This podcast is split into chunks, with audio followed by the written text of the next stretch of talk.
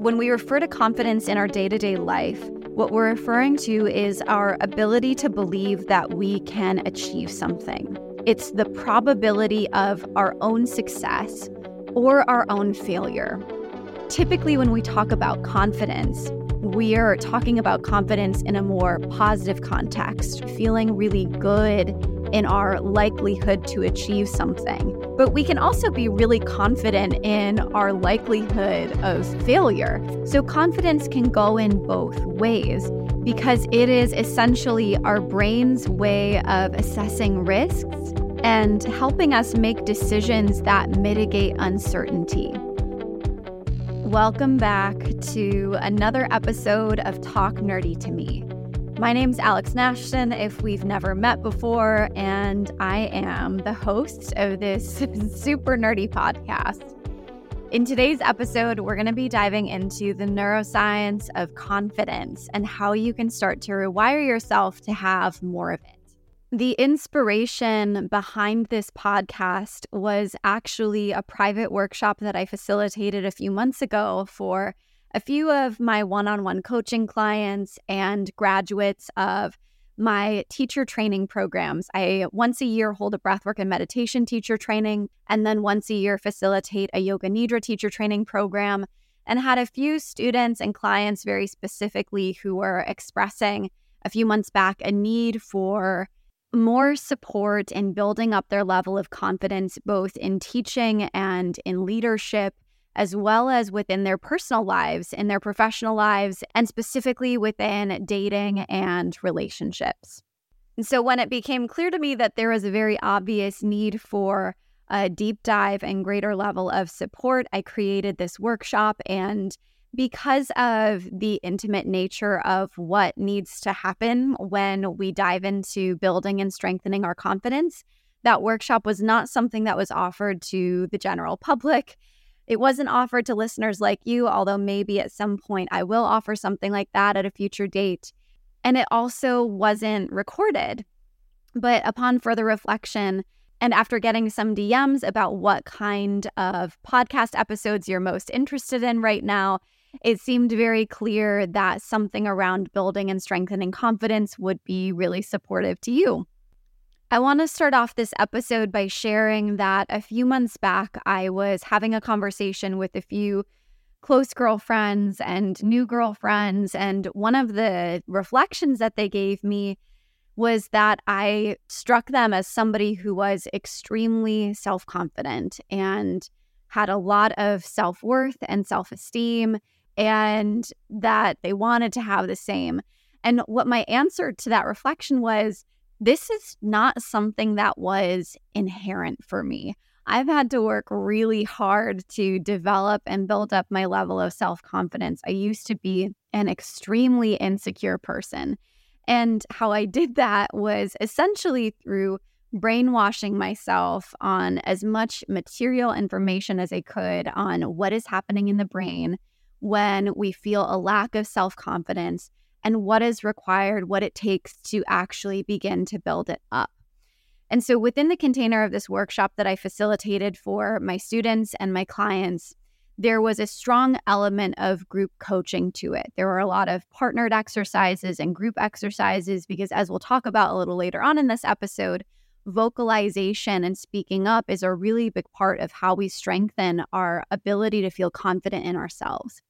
But before that, there was a little bit of a lecture portion of the workshop. And that is really what I'm going to be sharing with you here the neuroscience and a deeper psychological understanding of what goes into our formulation of self confidence and how we can begin to strengthen that. So, I'll give you some of the really practical, actionable homework assignments that I gave the students and clients that attended that workshop so that you can go off and start to practice and implement them on your own.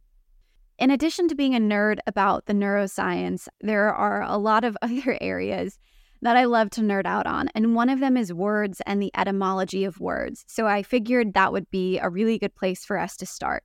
When we look at the etymology of the word confidence, it comes from the Latin root words confidere or confidentia, meaning trustworthiness or to have full trust, the reliability of a person or experience. So when we talk about confidence now in 2023 in the English language, not referring to the ancient Latin, what we're typically referring to is either a subjective emotional experience or the other arena that the word confidence is often used in is the world of scientific research and specifically research statistics. And we do that through a statistics confidence interval. And I think that it's important to reference this really quickly because there's such an interesting interconnectedness between what the scientific research definition, statistical definition is, and what our subjective emotional experience is. So, when we talk about confidence or confidence interval in the world of scientific research and statistics, what we're doing is measuring the probability that the hypothesis that we have is right. So, say, for example, I, Alex Nashton, have a hypothesis that Talk Nerdy to Me is the greatest neuroscience podcast on the internet. And I wanted to test that in a controlled research setting. I would gather a group of people and probably poll them or quiz them and ask them what their favorite neuroscience podcast is. The confidence interval that we use in the world of statistics is basically a way of measuring how likely it is that the results that we're finding are relatable to the outside world just because we find that the hypothesis is supported in that small group of people, for example, saying that Talk Nerdy to Me is the greatest neuroscience podcast on the internet, that doesn't mean that that applies to the general population. It doesn't mean that we can say that the hypothesis is right, quote unquote, and definitively, objectively the truth. But what we can say is that we have a percentage of confidence that it may be right or it may be supported. That is our statistical confidence interval. And the same goes for us in our subjective emotional experience. When we refer to confidence in our day to day life, what we're referring to is our ability to believe that we can achieve something. It's the probability of our own success or our own failure. Typically, when we talk about confidence, we're talking about confidence in a more positive context, right? Feeling really good in our likelihood to achieve something, feeling really confident in our ability to go ask that random stranger for their number or give a big presentation at work.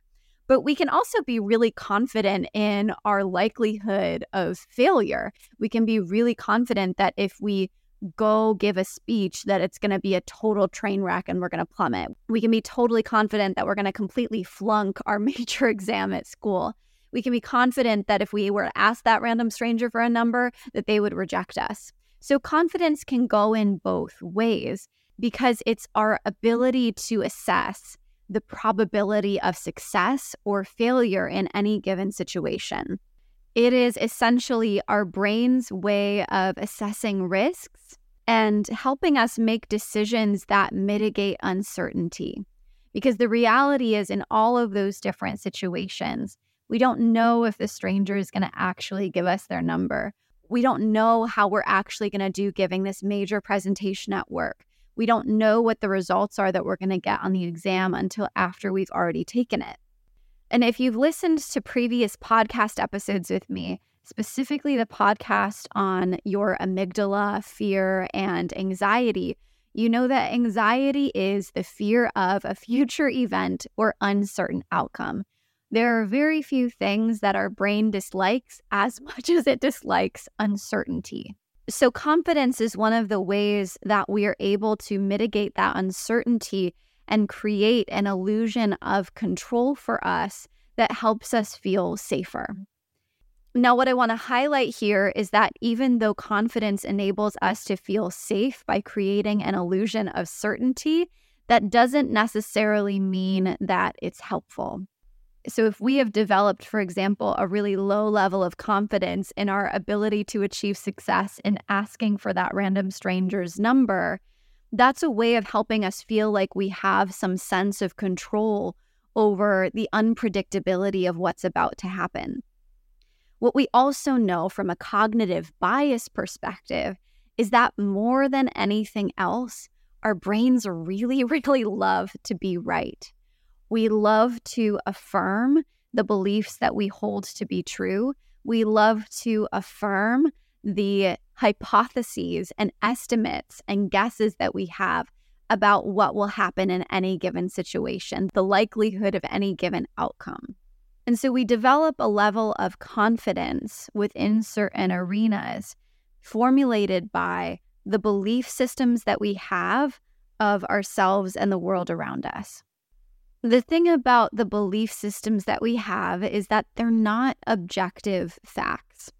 They're not objective truth. And oftentimes, they're not actually a reflection of reality as it is either. Our belief systems are the stories and narratives that we tell ourselves based on our perceptual experience. And our perception is often something that's clouded by interpretation, emotion, judgment, nervous system imprints that we have from the past. So, our triggers and our trauma. But because they're not often an accurate reflection of reality, they're malleable, they can be manipulated, they can be changed. And we can talk about in a little bit what actually goes into changing some of those belief systems. But before we do, I think it's really important that we take stock of where our level of confidence is right now and how that has served us, how that supported us. For those of you that have listened to episode two of this podcast, The Neuroscience of Habit Change with Dr. Alex Korb, we talk about in greater depth how we as human beings never participate in a pattern or habit unless it was useful at some point in time. And your level of confidence is a pattern and a habit as well. So I think it's really important that we stop and address how your current level of confidence has supported you or protected you or benefited you up until this point in your life. So, when I was facilitating this workshop a few months ago, I had everybody bring a notebook and a pen. And it was at this point that I had them stop and use some of these questions that I'm about to ask all of you as a little bit of a, a writing prompt. And if you'd like to, you are more than welcome to pause this episode and start writing and jotting down right now your answers to some of these questions. But the first one was How does my current level of confidence protect me? What does it protect me from? How does it benefit me? And I'll use an example from my personal life. About 10 years ago, I had very little self confidence, especially as it pertained to romantic relationships and dating how that manifested in terms of my actions and behaviors was in making really poor choices in romantic partners, choosing partners that I either wasn't actually that interested in, that I didn't care all that much about, not because they weren't good people, but just because they weren't people who really sparked my interest.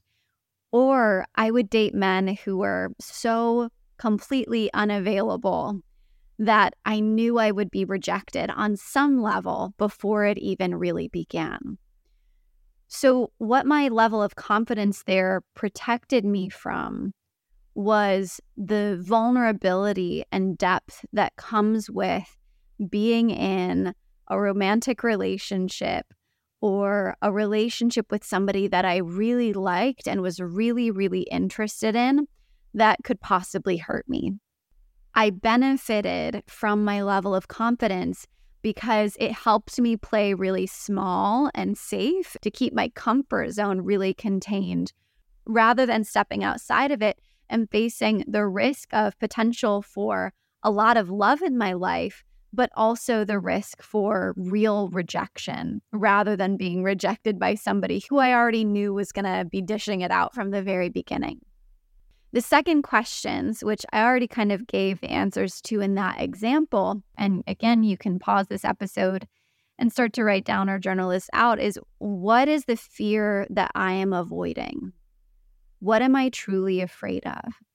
And when I started to do this work on myself, the fear that really started to come forward was that I wouldn't be good enough.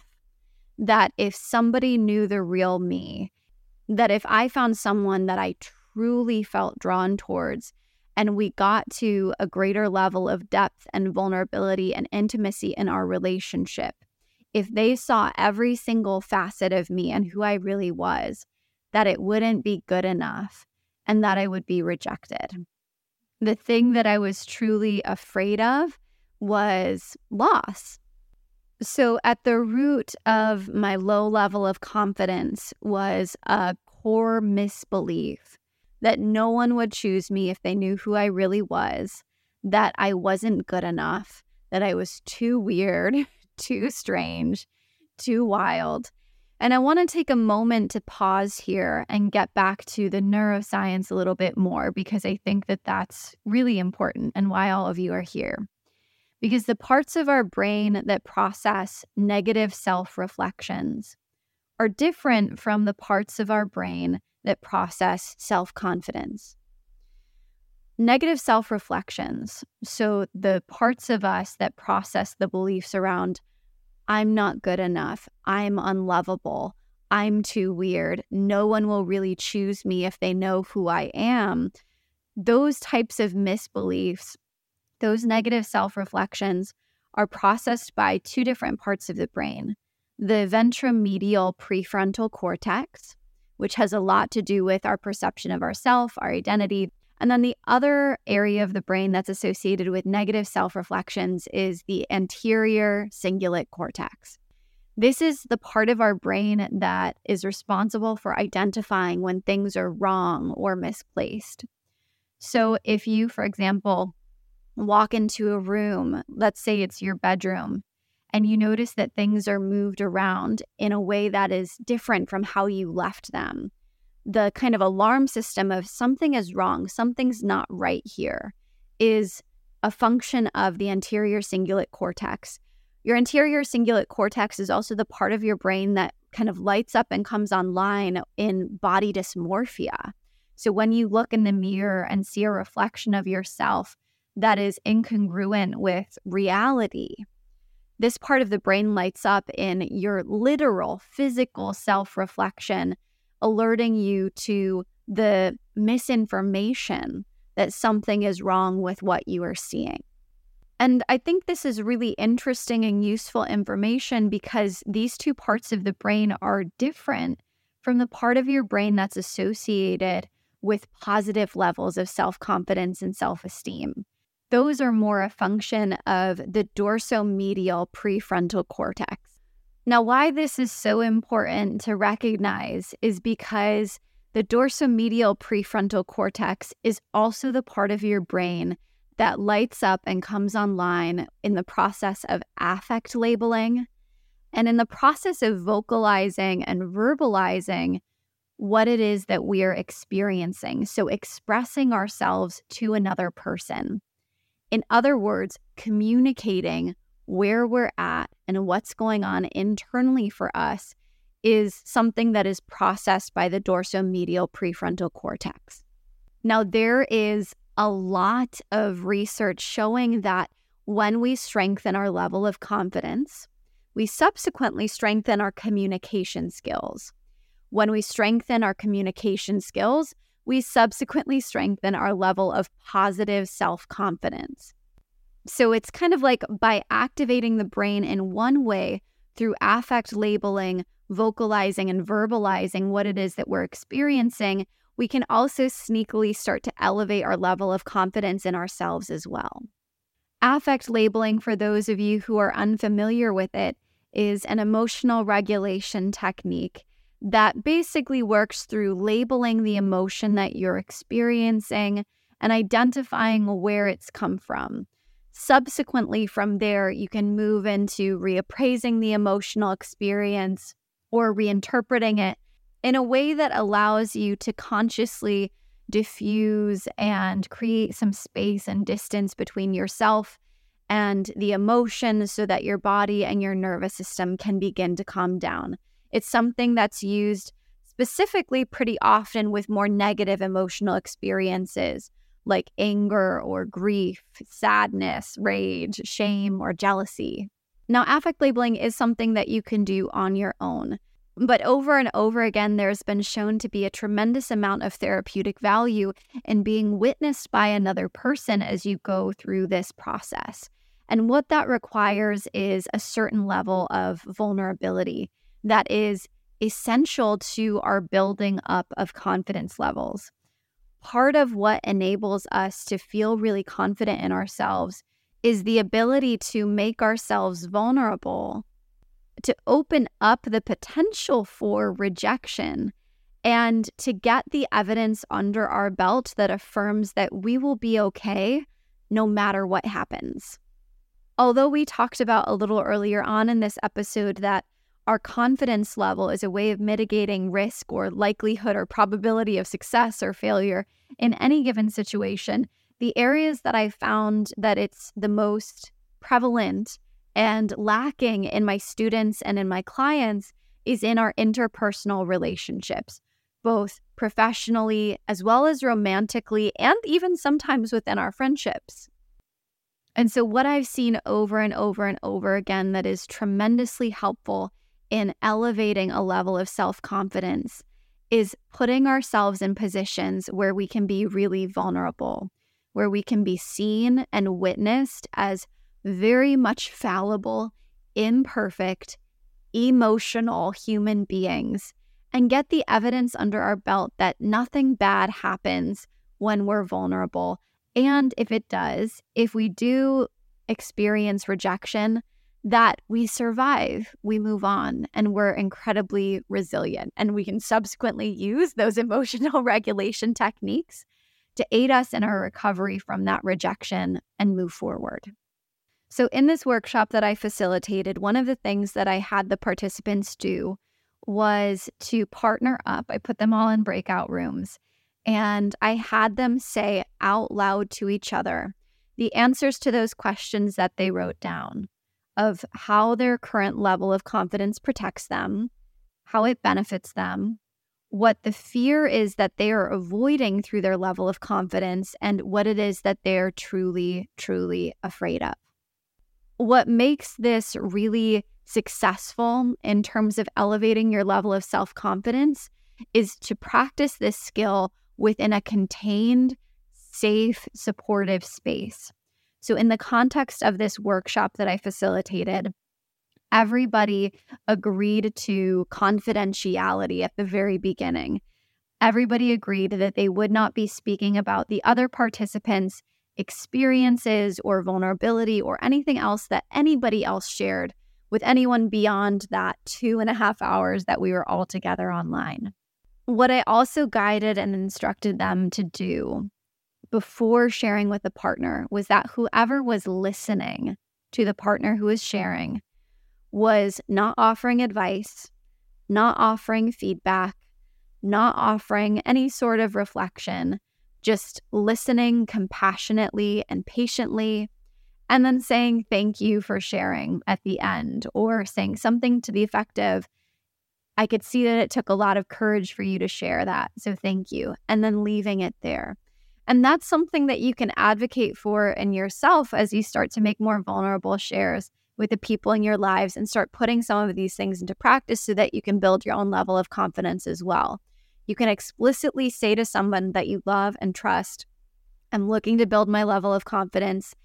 I was wondering if you would be willing to give me space to move through this affect labeling or to bear witness to my answers to some of these writing prompts what I really need from you here is just a listening ear. I don't need your advice. I don't want any reflections, just a listening ear, and that's it. And what I also want to share here is that this can be really, really scary for folks. Making ourselves vulnerable in this way can be terrifying. And that is in part the point is to confront the things that we're afraid of so that we get a little more evidence and information that can then formulate a new blueprint for the level of confidence that we have in a way that positively supports us rather than holds us back and keeps us small. What's important to note here is that sometimes when we're in such a strong state of fight, flight, freeze, specifically when we're in a freeze state. The parts of our brain that process the creation of language can sometimes go offline.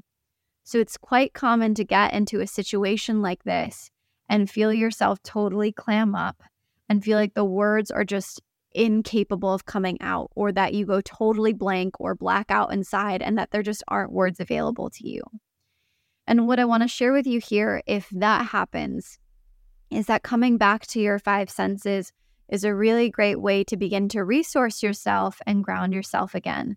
So reconnect your attention back to the things that you're seeing and smelling and feeling and hearing and tasting. And if it's helpful, you can internally think to yourself as the language centers start to come back online again. I'm hearing the sound of birds outside of my window. I'm smelling the cup of coffee that I just brewed. I am seeing the books that are lining my bookshelf or whatever it may be as a way to start to regulate your nervous system back to the safety of this moment to get it out of its freeze state and to slowly start to bring your language centers back online again. So, those are your first two big homework assignments from this episode. So, the first is to answer those questions What does my current level of confidence protect me from? How does it benefit me? What is the fear that I am avoiding, and what am I truly afraid of? And then to practice vocalizing that to another person. From there, we're going to move into a few more writing prompts. The first question that I'm going to invite you to ask yourself here is What beliefs have helped me formulate the level of confidence that I currently have? Or, in other words, what beliefs limit my current level of confidence? And who or how would I be without them? And I'll give you another example from my personal life because I know that they can be really helpful. Before I was able to transition into fully working for myself, I was teaching yoga and I had a side hustle. I was waiting tables at a restaurant in Venice Beach, California, and I was going to school all at the same time. And the restaurant that I was working at was really healthy and vibrant. And I worked with an amazing team of people. We had a ton of fun together. But it was also a restaurant that was super popular. And a lot of times, the students who were taking my yoga classes at the local studios would come into the restaurant to eat. And at that point in time, I had a really low level of confidence in myself as a yoga teacher. I was pretty good at teaching yoga. My level of confidence was not an accurate reflection of the quality of teacher that I was, but I didn't feel confident in my ability to teach yoga because I had a belief system in place that a successful yoga teacher is somebody who can make a living just teaching yoga and doesn't need a side hustle of waiting tables. So that was the underlying belief that formulated my level of confidence.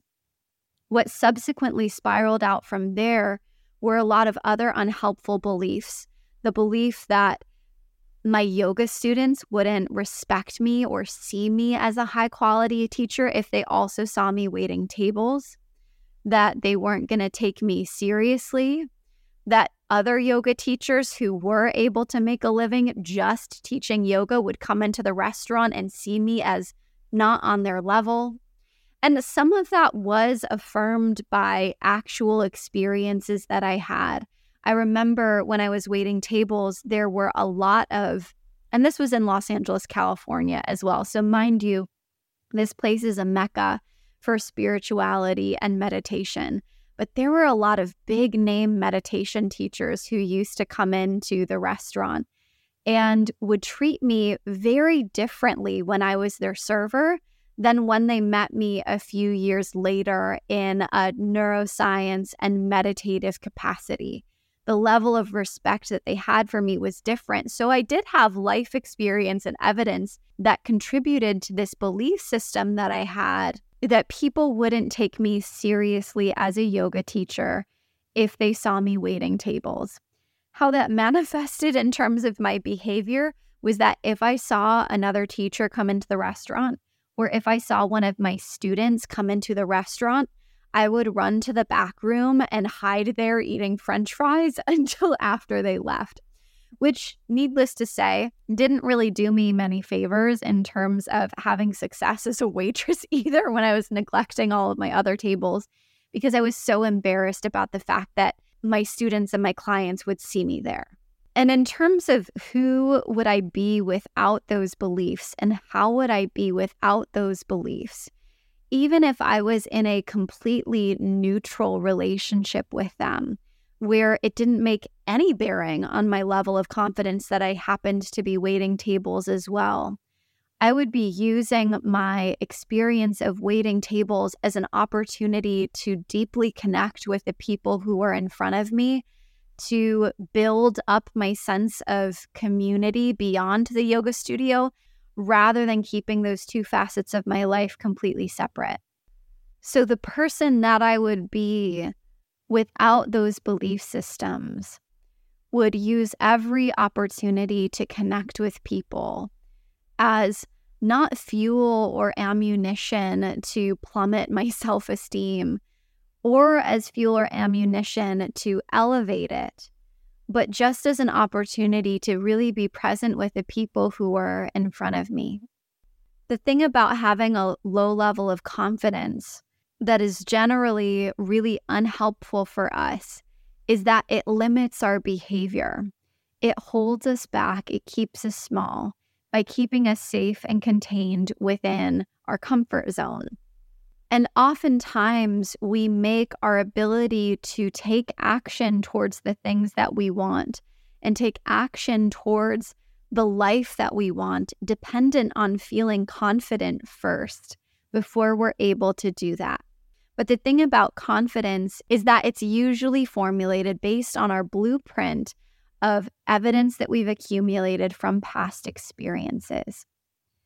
And that continuous accumulation of past experiences doesn't really give us the opportunity to create a new vision for ourselves moving forward.